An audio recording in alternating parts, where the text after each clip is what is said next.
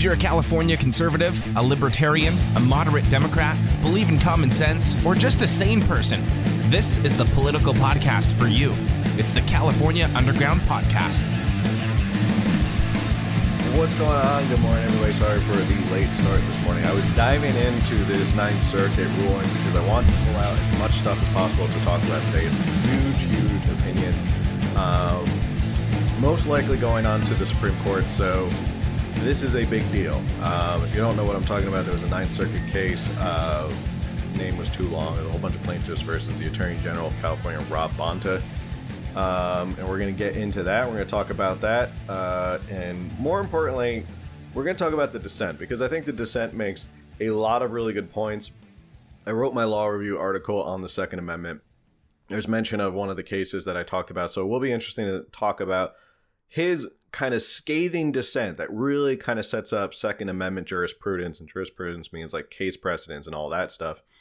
Um, and we're going to dive into that. But first, I want to show off this awesome new uh, sweatshirt I got. It's the Elites Hate You sweatshirt. Just got it in last night. It's super soft, super comfortable. Uh, I'm not usually a sweatshirt guy, but the inside liner is very soft and smooth, which is really nice, um, especially as it's getting a little colder for the holiday season. Um, if you'd like to pick one up, they are available. It's pinned in this live, so you can check it out. Um, this is a medium, so it gives you an idea of like what size this is. This is a medium. It's a little snug fitting, but I like it a little more snug fitting.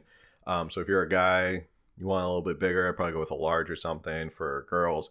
Um, you know, I tried. My wife likes this as well, so she'll probably be stealing this. Um, so yeah, you can check it out in the little pinned product below.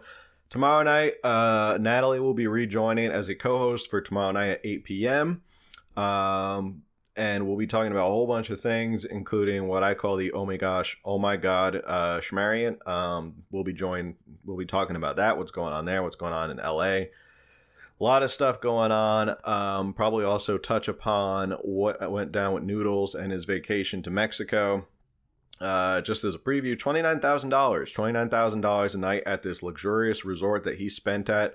So either one of two things. Either he has a lot of money that he just likes to blow on big resorts, or lobbyists are paying for it, or taxpayers are paying for it. I don't think taxpayers are paying for it because I think that would be a huge scandal if he went down and did it for, for family. And press said that they uh, supposedly paid for it by themselves.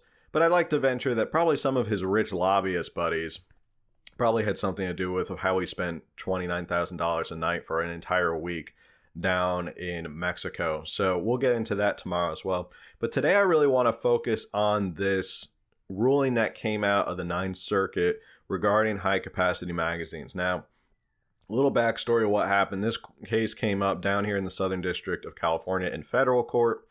Um, it was ultimately held by Judge St. Benitez uh, that yes, the high band capacity ban or the high the ban on high capacity magazines here in California was unconstitutional. Uh, if you don't know who Saint Benitez is, is he's usually one judge in all of California in the federal courts who does uphold the Second Amendment over time and time and time again. Most of his rulings do get overruled at the Ninth Circuit. We saw this here. So to give you a little bit of background, what happened was he obviously got appealed right to the Ninth Circuit Court of Appeals. Then uh, after a two to one vote that yeah, it's okay to overturn this, um, basically saying that the ban was unconstitutional. Of course, California jumped in again and said, "Hey, we want to hear this en banc." And en banc is a legal term for we want the entire Ninth Circuit to hear it.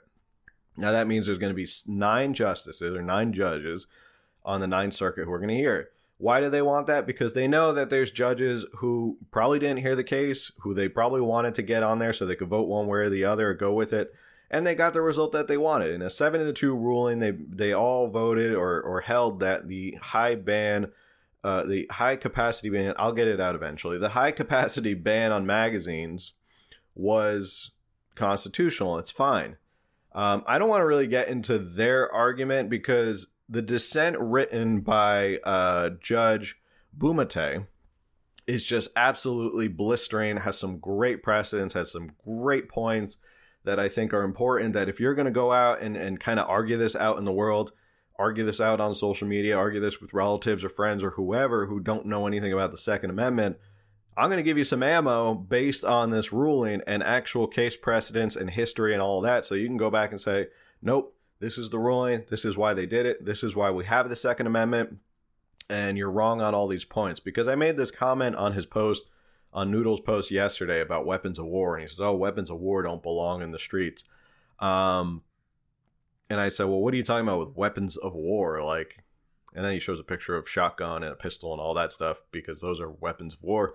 Um, and I got a whole bunch of comments of people saying, "Oh, you don't need a you know 30 round magazine to go hunting." When in reality, that's one of the dumbest arguments I've ever heard when it comes to the Second Amendment. That wasn't the point of the Second Amendment. Was uh, yeah, you shalt have the right to go and hunt deer. That was not a constitutional right. Um, so we're gonna get into the dissent. The you can go read. I mean, if you want to go read it for yourself, there's good articles. California Globe does a good breakdown of basically what the majority says. Um, but it's really important, I think, to this dissent. And I think this dissent is basically saying the Supreme Court needs to hear this. The Supreme Court needs to hear what's going on here. Um, and some other background when you have all these different appeals courts, so federal courts are broken up into all these different circuits, right? And all these different circuits represent different areas of the country. So the Ninth Circuit, we have a whole bunch. We actually have a lot of states in the Ninth Circuit. Um, and there has been talk about the Ninth Circuit being broken up because it is almost too big and the caseload is a little bit too much for the Ninth Circuit to handle. Uh, but anyway, there's all these different circuits, right? And all these different circuits have different judges and justices, and they all come to different rulings and they all come with different ideas and, and, and rulings and holdings and all that stuff. So, one circuit that may encompass, like Texas, may say, no, this is the rule for the Second Amendment. This is how we should interpret any law or any case involving the Second Amendment. Now you move over to California with the Ninth Circuit, and what happens is is that you have other justices who says, no, this is how we should do it. And even in this case, they say, well, there's 14 other case or, or other states that kind of agree with the way we do it. Um, and what this Judge Bumatay is basically saying is no, we, the Supreme Court has laid it out perfectly how we're supposed to follow this and how we're supposed to do this, but we did it wrong again. And he kind of throws a little shade at, at the majority saying, look, we got it wrong in COVID. Supreme Court overturned us a bunch of times, like five times. Um, so we got it wrong again. We seem to keep stumbling over the Constitution. Ninth Circuit seems to have a little bit of a problem with the Constitution because the Supreme Court keeps overruling them. Um, so that's when the, when that happens, what they call a circuit split. And when you have all these different circuits with different rules and applying different ways, it's actually the role of the Supreme Court. It's not like a decision. Their duty is to step in and say, okay, we've all these different rules, we have all this different case law it's our job as the Supreme Court to come to one standardized ruling that will be uniform throughout the land, meaning this is it, this is the rule. That way, you don't go from one state to another state and your constitutional rights are being infringed here, but they're not being infringed over here. That's the job of the Supreme Court. So, this is why one of those, and it's set up perfectly, this case. I'm sorry if I'm getting a little wonky this morning, but I think it's important to talk about because um, the Second Amendment always under fire here in California, and more importantly, the Constitution always seems to be under fire here in California. So I always like breaking this stuff down. Um, so more importantly, they need to know what what is the rule. What is the rule that we're all going to follow, um, and what's the rule that we're all going to listen to. Um, and as I was saying, this case, and I think Bumatay's dissent perfectly sets up what's going on here. He's basically saying, look, this is what the Supreme Court says, and this is what you guys are saying, which is inconsistent with what the Supreme Court says. Therefore, the Supreme Court needs to step in and figure this out and send down a ruling and decide on this case and give us a rule so we know exactly what we're doing. Um, so the next step, someone just asked, what's the next step? SCOTUS. It's going to be on to the Supreme Court. I think Gun Owners of America already said that they're going on to the Supreme Court. They're one of the, I don't know if they're one of the plaintiffs or they've been filing amicus briefs. Amicus briefs are basically like, we are interested in this case and we want to kind of help inform the court with what's going on. They may not be a plaintiff or a party, but you can file an amicus brief and say, hey, this is what I think, and I'm this is why I'm interested, and this is what you should know about it. It helps the judges kind of figure out the law a little bit better. Um, so the next step is obviously Supreme Court. Now, Supreme Court already has a huge case in front of it in terms of the Second Amendment, which is the case out of New York, which is all about whether you have a right to carry and whether you can put uh, kind of regulations and infringements on your right to carry. Um, and so we were talking about this, me and a couple other buddies of mine who were who were following the case. Basically, what happens is, as I understand it, if the Supreme Court knocks down the rule in New York and says this is unlawful, it likely opens up the right for constitutional carry in the entire country. It would open up that ruling so that everybody can just start to carry. But that's not what we're talking about today. We're talking about this Ninth Circuit case coming out of California, specifically out of here in the Southern District of California, about the ban on high capacity magazines. Now, a little bit of back history there was a proposition that was passed, I think it was Prop 63, that people voted to um, enact this ban on high capacity magazines. They then made it illegal to own these high capacity magazines. Even if you had one, what you could do is you could sell it back to a firearm dealer, you could get it out of the state somehow. Um, but either way, you are not allowed to have anything above a 10 round magazine. So the whole argument here, and a little bit of kind of like the cliff notes of what the majority said was, well, there's no reason for you to own a 10 round magazine or anything more than that. There's really no lawful purpose. Citizens don't really need more than a 10 round magazine. Um, they go through this two step process, and the two step process is basically one, does it infringe or uh, kind of disable you from being able to exercise your Second Amendment rights? And if not, they go on to their second one basically, what level of scrutiny are we going to apply to this? Now, there's two levels of scrutiny. And again, I'm trying to really just give this the cliff notes. I don't want to get too legally wonky at nine o'clock in the morning. Um, there's intermediate and there's strict. There's not many times they apply strict in this sense. It's a lot of intermediate. Intermediate basically means that if the government can show a reasonable uh, justification for this, then it's fine. Then they can do that. Now, there's a problem with that, which we'll get into with Judge Bumatay and his dissent. But there's a problem with that because now the courts can basically look at it and the government can say, well, here's our reasonable uh, justification for why we need this policy to stay in place it's not a high bar. It's not a high bar for them to pass to say, well, we really just need it for uh, because we want to stop mass shootings. Okay, that sounds like a reasonable justification. Therefore, it's fine. It doesn't infringe on your Second Amendment rights. Awesome. Move on. That's their whole thing. Now, it's interesting, and the one thing that I do remember reading from the majority that made me go, Excuse me, what? Um, is they kind of say, well, military and soldiers need magazines that are more than 10 rounds obviously they're in war they need something with more more rounds uh, and the only other people you see outside of soldiers are criminals. Criminals also use magazines that are higher than 10 rounds.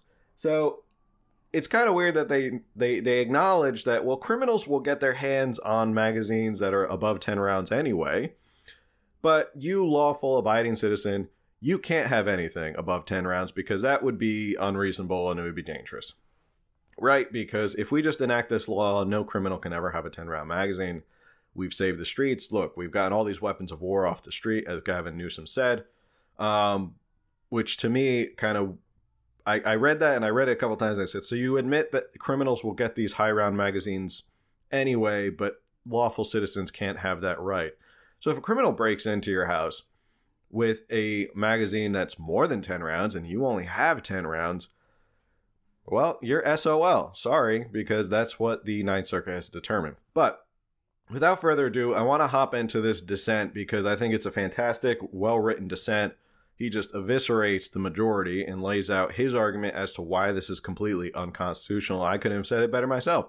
Um, and he goes through some great precedents and some great uh, case law and history and all that stuff as to why we need to protect the Second Amendment um, even more than we are currently doing, which is why I think this sets it up for the Supreme Court to hear this case. And now, with a majority, even excluding Roberts, now with a majority of mostly conservative justices, and by conservative, I don't mean like like Republican. Yeah, they were appointed by Republicans. I mean that they are originalists. They believe in the textualism, the intent of the Constitution, and that's something that he talks about here.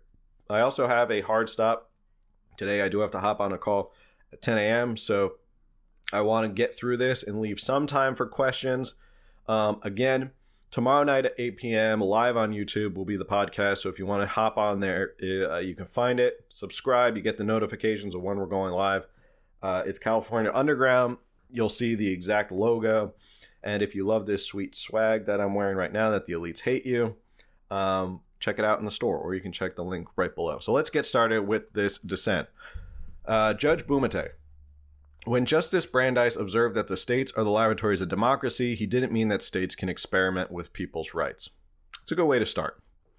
But that's what California does here. The state bans magazines that can carry over 10 rounds, a firearm component with a long historical lineage commonly used by Americans for lawful purposes, like self defense. And he goes into sort of the historical that this isn't a new thing.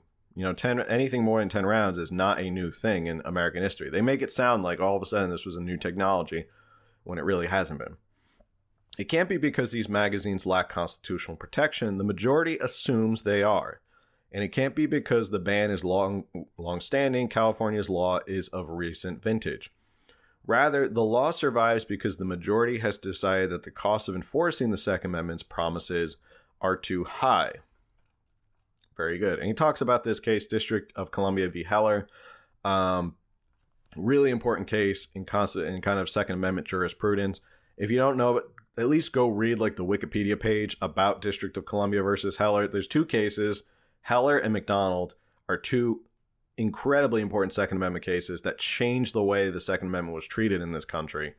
Um, so definitely check those out. Uh, talking about high capacity magazines, they enjoyed widespread use throughout the 19th and 20th centuries. They number in the millions in the country today, with no long standing prohibitions against them. Large capacity magazines are thus entitled to the Second Amendment's protection. And they go over factual stuff and then the legal background. At the outset, it's worth emphasis that the Second Amendment guarantee a pre existing fundamental natural right. That's because it is necessary to protect and maintain, invalidate the three great and primary rights of personal security, personal liberty, and private property. In other words, the right is among the residuum of human rights, which is not intended to be given up to society and which is indeed is not necessary to be given up for any good social purpose. So, let's dive into that for a second. The Bill of Rights, and this is something that leftists and statists always get wrong, they always seem to not figure this out. The Bill of Rights and the Constitution, the way it was written, the intent of the Constitution, is written so that it protects your natural rights given by your creator, whether it's God or whoever you just believe by nature. So these are natural rights as a human being that you have just by existing. By being born into this world, these are rights that every human being has.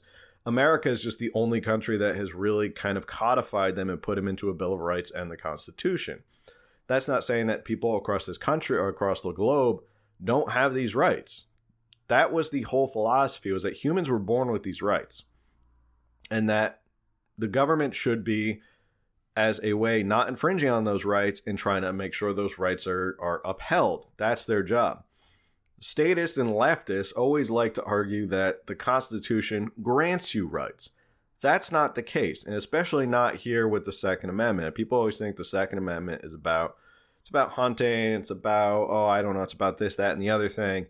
Um, it's not. It's not. It's the Second Amendment has a long history and I know because I wrote my law review article on this, so I went I dove into a lot of historical papers about this. The Second Amendment is about protecting yourself, uh, protecting your right, protecting your property, right? Because those things are rights you have. And if you don't have a way to protect yourself or your property or your family or anything, then a lot of those other rights don't really matter because someone can just come in and take them from you, which is an infringement on your natural rights. So the Second Amendment was written so that they acknowledge that you have that right to self defense. And people seem to get that confused. People seem to misconstrue it. They seem to think it's a right given to you by the government, that they allow you to have it, when in reality, that right is natural. The government has no right to give it or take it away. And there's a lot of natural rights, but we're only focusing on the Second Amendment today. Okay, moving on. He writes a really good dissent, so it's uh, it's pretty long. I tried to take uh, most of the highlights out. On en banc review, we should have scrapped this regime and adopted what the Supreme Court tells us is the proper analytical framework, one that looks to the text, history, and tradition of the Second Amendment. And this is him talking about the two step process, and he really goes in on it. Before turning to Heller, what Heller did, it's important to understand what it did not do. Heller did not give lower courts license to pursue their own conception of the Second Amendment. So, Heller basically said that you can't ban handguns, right? And that was the rule. You can't ban the possession of firearms in the home um, and to protect the Second Amendment. Now, that didn't leave open all these other lower courts to figure out, well, this is how we're going to apply the Second Amendment. No, the ban is it's complete. You you can't ban Second Amendment activity. Um, so the majority, he says, and this is the question: if the challenge law affects conduct that is so protected by Second Amendment's right, and if so, we choose to apply the appropriate level of scrutiny. Um, that's the rule that he's going after. And basically, he has a big issue with it because it grants way too much leniency to these justices and these judges. Practically speaking, that means putting a thumb on the scale for intermediate scrutiny. In over a dozen post Heller Second Amendment cases, we have never adopted strict scrutiny for any regulation. That's because our court interprets, the sliding scale to require intermediate scrutiny so long as there's alternative channels for self defense. What's more, we often employ a toothless intermediate scrutiny upholding the regulation if it reasonably fits the state's asserted public safety objective. In other words, so long as a firearms regulation aims to achieve a conceivably wise policy measure, the Second Amendment won't stand in the way. In effect, this means we simply give a blank check to lawmakers to infringe on the Second Amendment right. Indeed, post Heller, we have never struck down a single firearms regulation. So again, this is coming back to this rule that if you apply this level of scrutiny, this intermediate scrutiny, where all the government has to do is say a reasonable justification for it, now then it's fine, that's fine. And also, the court can kind of step in and be like, well, do we believe it's reasonable based on their arguments? Yeah, we believe it's reasonable. So, in this case specifically, you have seven justices who were all appointed by Democrats who said, Yeah, it seems reasonable to us. Well, of course, it seems reasonable to you because that seems like your personal policies or your personal policy preferences. And um, that's what he's arguing against here is that by allowing this enough enough of a sliding scale for these justices and these judges to kind of figure out whether it's reasonable or not, then the Second Amendment can be chipped away at slowly but surely by by justices who are unelected rather than really interpreting the Second Amendment. Um, do, do, do, do. First, he talks about um, Justice Breyer. In response, I think he's talking about what happened in Heller uh, and what the majority said to Breyer's, who said, we should put in a interest balancing inquiry because again interest balancing means that the justices can kind of tip the scales however they want in response, the court bristled at the suggestion that a constitutional right could hinge on the cost benefit analysis of unelected judges. We know of no other enumerated constitutional right whose core protection has been subjected to a freestanding interest balancing approach. The very enumeration of the right takes out of the hands of government, even the third branch of government, the power to decide on a case by case basis whether the right is really worth insisting upon. A constitutional guarantee subject to future judges' assessment of its usefulness is no constitutional guarantee at all. Right? So if a judge can come in, an activist judge can come in down the line and change their mind and say, well, I'm going to apply my own personal preferences and my own personal interests, then what's the point of having a constitutional guarantee? Because a judge can just later rule that it's not a constitutional guarantee. And that happens with a lot of rights. And Second Amendment, they always say is like an orphan right because they always talk about the First Amendment, the Fourth Amendment, the Fifth Amendment. These are the big amendments that everyone always talks about that are absolutely protected. Um, But the Second Amendment always kind of gets left out in the cold because they try and add like these interest policies, these interest balancing policies, and um, the court in Heller basically said no, like we can't we can't treat it on an interest balancing inquiry because each court and every judge is going to determine it differently. There has to be a rule. Now that's the Supreme Court's fault. They have to lay out an actual rule, which I think they're going to have to do soon because all these Second Amendment cases are coming up. They have to address this. Um, and then there was a case, uh, which I wrote my law review about, and it, had, it involved didn't even involve a gun. It had to do with a um, taser gun. Woman was protecting herself from assault, and uh, they found that the taser gun to use to protect herself was unlawful, uh, and so she was arrested for it. Um, but it went up to the Supreme Court and found out that no, taser gun is fine. You can use that to protect yourself. So they're saying in the Caetano case, the court drew three takeaways from Heller. One, the Second Amendment protects arms not in existence at the time of the founding. Two, a weapon not in common use at the time of the Second Amendment's enactment does not render it unusual. And three, the Second Amendment protects more than only those weapons useful in warfare.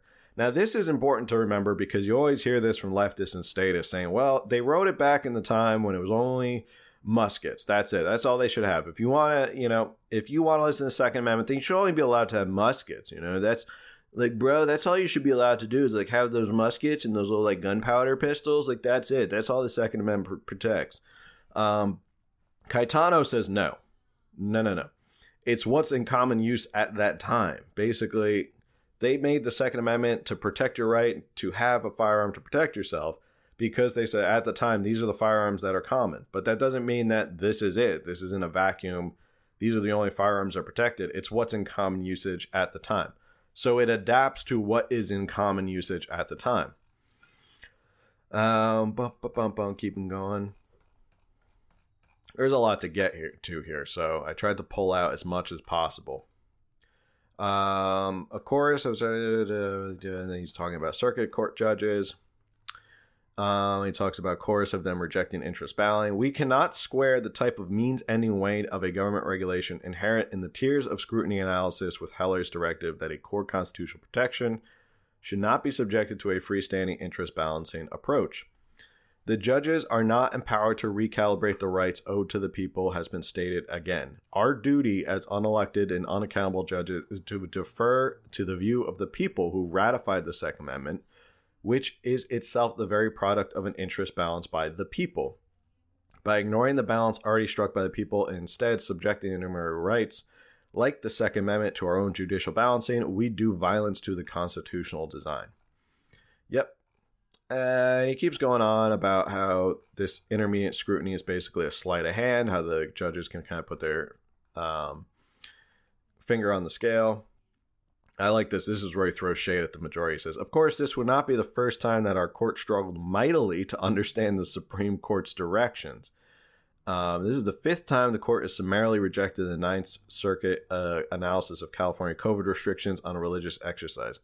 And that was from Tandon v. Newsom, which was overturned. Um, and Budame says, uh, Bumatay says, We have done so again here, and it is a shame. Basically, he's saying the Ninth Circuit has a really, really bad way of uh, continually or over uh, uh, infringing on the Constitution. The Supreme Court has to keep kind of like swatting us back. Um, did, did, did talk about the people ratified the Second Amendment in 1791 to protect an enduring right, not one subject to the whims of future judges or the evolution of the words used to articulate the right. The view is not radical. Chief Justice Marshall expressed in a similar sentiment in 1827. The Constitution's words, he said, are to be understood in that sense in which they are generally used by those for whom the instrument was intended, that its provisions are neither to be restricted into insignificance, very important, very important, into insignificance, meaning that you can't chip away at a right to the point where it doesn't actually become a right anymore, nor extended to objects not comprehended in them. Um, keep going on. So this is where he brings in a lot of history, which is, is pretty good. Um, large capacity magazines are arms under the Second Amendment. The court tells us that the term bearable arms includes any weapons of offense or thing that a man wears for his defense or takes into his hands that is carried for the purpose of offensive or defensive action. It doesn't matter if the arm was not in existence at the time of the founding. So they're basically saying that even a magazine, which obviously holds the rounds, which you need to fire with the gun, that's protected by the Second Amendment. So infringing on the magazine itself is a, effectively an infringement on the Second Amendment because without the rounds and without the, the magazine, what's the point of having a Second Amendment anyway? Basically, they're going to be like, sooner or later, they're going to be like, mm, you know what? You really don't need 10. How about three? Can you do three rounds out of your AR? I mean, if you're that good, you don't need more than three. That's another bad argument I always hear from leftists is, why do you need 10? What are you so bad at it? Like, you need 10? Um, here we look to the Second Amendment's text for its enduring meaning. Its prefatory clause reads A well regulated militia being necessary to the scrutiny of a free state. The court has told us that this prefatory clause fits perfectly with the amendment's operative clause's individual right to keep and bear arms. The way tyrants had eliminated a militia consisting all the able bodied was not banning the militia, but simply by taking away the people's arms, enabling a select militia or standing army to suppress political opponents. Thus, the prefatory clause announces the purpose for which the right was codified to prevent elimination of the militia. Right? This is something people always bring up, and that the leftists and statists always say, "Well, what are you gonna do? You're gonna fight the government with like an AR-15? Maybe. Who knows? You might. I mean, think crazier things have happened.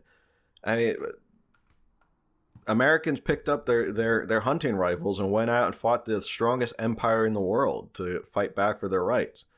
Um, and as far as I know, the American army is not very good at fighting guerrilla warfare. So um, just look at Iraq and Afghanistan. They seem to be able to hold their own without all the military might of the American military. So basically, they're saying that you can't get rid of the arms because you'd be getting rid of the militia, and that's the whole point of having the militia um, is to hold them accountable. Thus, the lifeblood of militia service was citizens armed with weapons typically possessed at home for lawful purposes. As a result, the Second Amendment protects such a such weapons as a class. So, the Second Amendment protects the type of bearable weapons commonly used by citizens and at the ready for militia service, whether it's 1791 or today. Uh, what remains is an inquiry that is simultaneously historical and contemporary. The historical inquiry is relevant because we reason by analogy from history and tradition when interpreting the Constitution. So there you go. Some good, some more good stuff. Uh, and then he goes into talk about like, you know, he didn't want to go through the whole thing, but he kind of listed off like there have been large capacity magazines in this country. Uh, the first known firearm capable of firing more than 10 rounds without reloading was a 16 shooter invented in 1580. The earliest record of a repeating firearm in America know that fired more than 10 rounds in 1722. Samuel Niles wrote of Indians being entertained by a firearm that though loaded but once, was discharged 11 times, following with bullets in the space of two minutes. Yep. Um, and he keeps going on about different ones and, and how there's been there, there's been high capacity with firearms for a long time. I want to get to the end of this because he kind of wraps it up real well, and then we'll wrap up. And I got about five minutes before I do have to hop off. Sorry, this was a little bit of a shorter one, but I thought this really kind of hit home. I thought this was really good. Um, again, we're going to talk more tomorrow night on the podcast live on YouTube. Um, so if you want to dive in there as well, we're going to talk about more about the OMG Schmariant. Um, do, do, do, do, California's experiment bans magazines that are commonly owned by millions of law abiding citizens for lawful purposes. These magazines are neither dangerous and unusual nor are they subject to long standing regulatory measures. In ratifying the Second Amendment, the people determine that such restrictions are beyond the purview of government. Our court reaches the opposite conclusion in contravention of the Constitution and Supreme Court precedent. In doing so, it once again employs analytical tools foreign to the Constitution, grafting terms like intermediate scrutiny, alternative channels, and reasonable fit that may appear nowhere in its text. So, yet again, we undermine the judicial role and promote ourselves to the position of a super legislator voting on which fundamental rights protected by a Constitution will be honored and which will be dispensed with. He nails it. And I think he, uh, Judge Bumatay, he absolutely nails it. He sets it up perfectly. I think he sets it up perfectly for the Supreme Court to step in and be like, correct, there, this needs to be rectified. And this whole Second Amendment jurisprudence needs to be rectified. And I think that this is really setting it up for a general rule on what's going to come down at the Supreme Court. And I think the first indication is going to be that case out of New York. The first case, that case out of New York on whether you have the constitutional right to carry or not, is going to be huge. And if you can, if the Supreme Court comes out and says, yeah, you have a constitutional right to carry, we don't think there should be any really any regulations on it. it everyone should be basically shall issue. Shall issue means you have to issue it unless there's some sort of like reason you shouldn't be carrying a firearm, like you know convictions of felonies or anything like that. Um, then most people will be allowed, and that will change overnight in California whether people can carry or not. Um, but it is interesting. I think he sets up the argument that you have these justices, and this is an issue in federal court and the Supreme Court and the circuit courts and the appeal, appellate courts, is you have these justices who kind of put their thumb on the scale. They put their thumb on the scale whereby they are um, putting their own policy dis- distinctions or their own policy decisions into these cases and into these laws. And that's not their role. Their role is not to look at it and say, well, do we agree with the legislature? Sure, we agree with the legislature because we probably voted for most of them. That's not your job as a judge. Your job as a judge is to look at the law, to look at the precedents, and to look at all these historical documents and see what the point of the Second Amendment was, why it was interpreted. And one of the biggest points you can always take away and tell people was that the Second Amendment was not created just to protect hunting. It was not created just to protect this idea of the militia. It was created out of this idea of the natural right that you have an ability to defend yourself and to defend your home and to defend your family. That was the right. And that you have these rights to life, liberty, and the pursuit of happiness, like the Declaration says, and you have the ability to protect those rights. And without the ability to protect those rights, then there really is no right at all. Then anybody can kind of really infringe on that right. So keep an eye on it. I'm sure it'll be uh, sent up to the Supreme Court. What they'll do is they'll file what they call a petition of writ of certiorari, meaning that they are asking the court to hear this. Uh, and this is a big case, and I think I would like to think that the justices now, the way they're aligned, would like to hear something on this because it's been a long time since they've really handed down a Second Amendment decision that really kind of helps change jurisprudence here. Heller and McDonald were a long time ago, right? Heller and McDonald were a long time ago. They definitely changed Second Amendment jurisprudence, but there still needs to be a lot of clarification on the rules, on uh, specifically how it's applied for the lower courts, and it could effectively change things for Second Amendment for a long time if these if the New York case is held that you can constitutionally carry, and if this is that you can't ban on high capacity weapons. Um, so that's where we are right now. I have a couple minutes left for questions. Anybody want to ask any questions about the case that I can try and answer? Go right ahead. Uh, we'll we'll kind of just stick to that topic and focus on that because tomorrow we'll talk about more of the the more COVID stuff that's happening, um, as well as Newsom's twenty nine thousand dollar night um, vacation, which you know remember, as I always like to say, the elites hate you, meaning they don't really care about you. They they they want your vote and they want the vote that gives them power. And then at the end of the day, they'll just take that power and just abuse it because they don't view you as as equals. They hate you. Um, someone has said, "Oh, you know, I'm looking forward to buy." There's stickers available. So I was like, I'm looking forward to being able to buy a sticker so that I can show it off to um, some a coworker and so that they can get nice and upset about it. I thought that was pretty funny. Um, but it's it's weird. It's a kind of a nonpartisan statement to say like the elites hate you because if you're you're, you're going to sit out there and defend whether the elites hate you or not. Um, is there a difference between concealed carry and just carry? Uh, yeah, there is a difference. I think this case specifically deals with whether you can open carry. Um, because concealed carry, I think they want restrictions on concealed carry so that people can know whether or not you are carrying a firearm.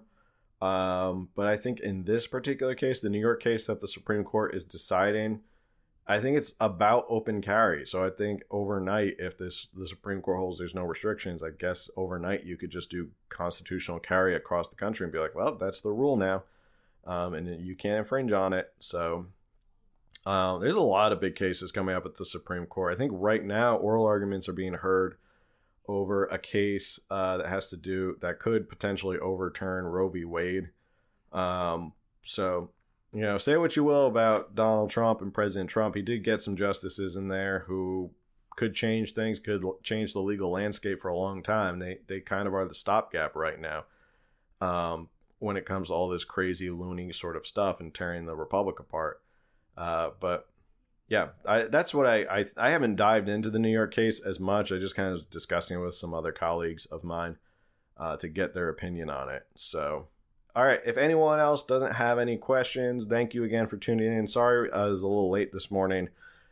I was diving in through this opinion. I was trying to get the most out of it so I could get some really, um, really good points. Would that case mean you can legally carry in New York City too? I would assume so. I mean, I guess if the law of the land is that you can't put regulations on open carry or or whatever they're deciding, it would go into effect and everything would be in controversy to that. So, um, where is that article you read? Uh, you can go to California Globe, californiaglobe.com. They do some good reporting on a lot of California t- topics. I know it's hard to find like California news that's not like San Francisco Chronicle or LA Times, but the California Globe is very good. Um, yeah, when I get a chance, I can share the article in my stories. I'll share the link and all that, so you can go check out the entire article, um, where it kind of runs down everything and it gives you the real rundown of what's happening with this case. Um, but that's it. I do have to run. Uh, I do have a hard stop this morning at 10 o'clock. Thank you again for tuning in, everybody. Uh, hope everyone had a great Thanksgiving and all that. Um, and yeah, every Wednesday morning, 9 a.m., Coffee and California Politics. Make sure you tune in tomorrow night as well over on YouTube, 8 p.m. Um, if not, it's always recorded, and you can always go back and check it out live. Uh, you can check it out later, you don't, but you won't be able to do live, or you'll be able to chat and ask questions and stuff like that, and add comments. Um, but you can check it out tomorrow night at 8 p.m. You can also listen to the podcast. All of this is turned into a podcast. You can find it on Spotify, Google, iTunes, all that stuff.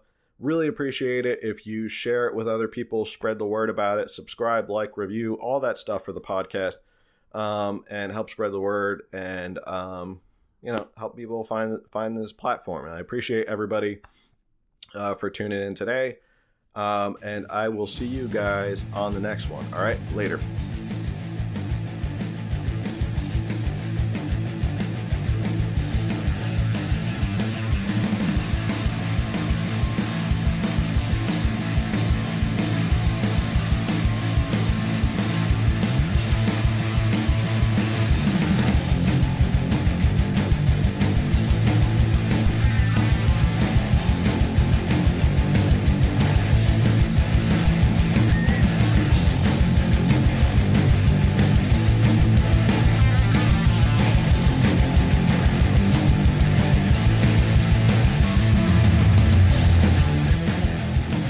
Listening to another episode of California Underground. If you like what you heard, remember to subscribe, like, and review it, and follow California Underground on social media for updates as to when new episodes are available.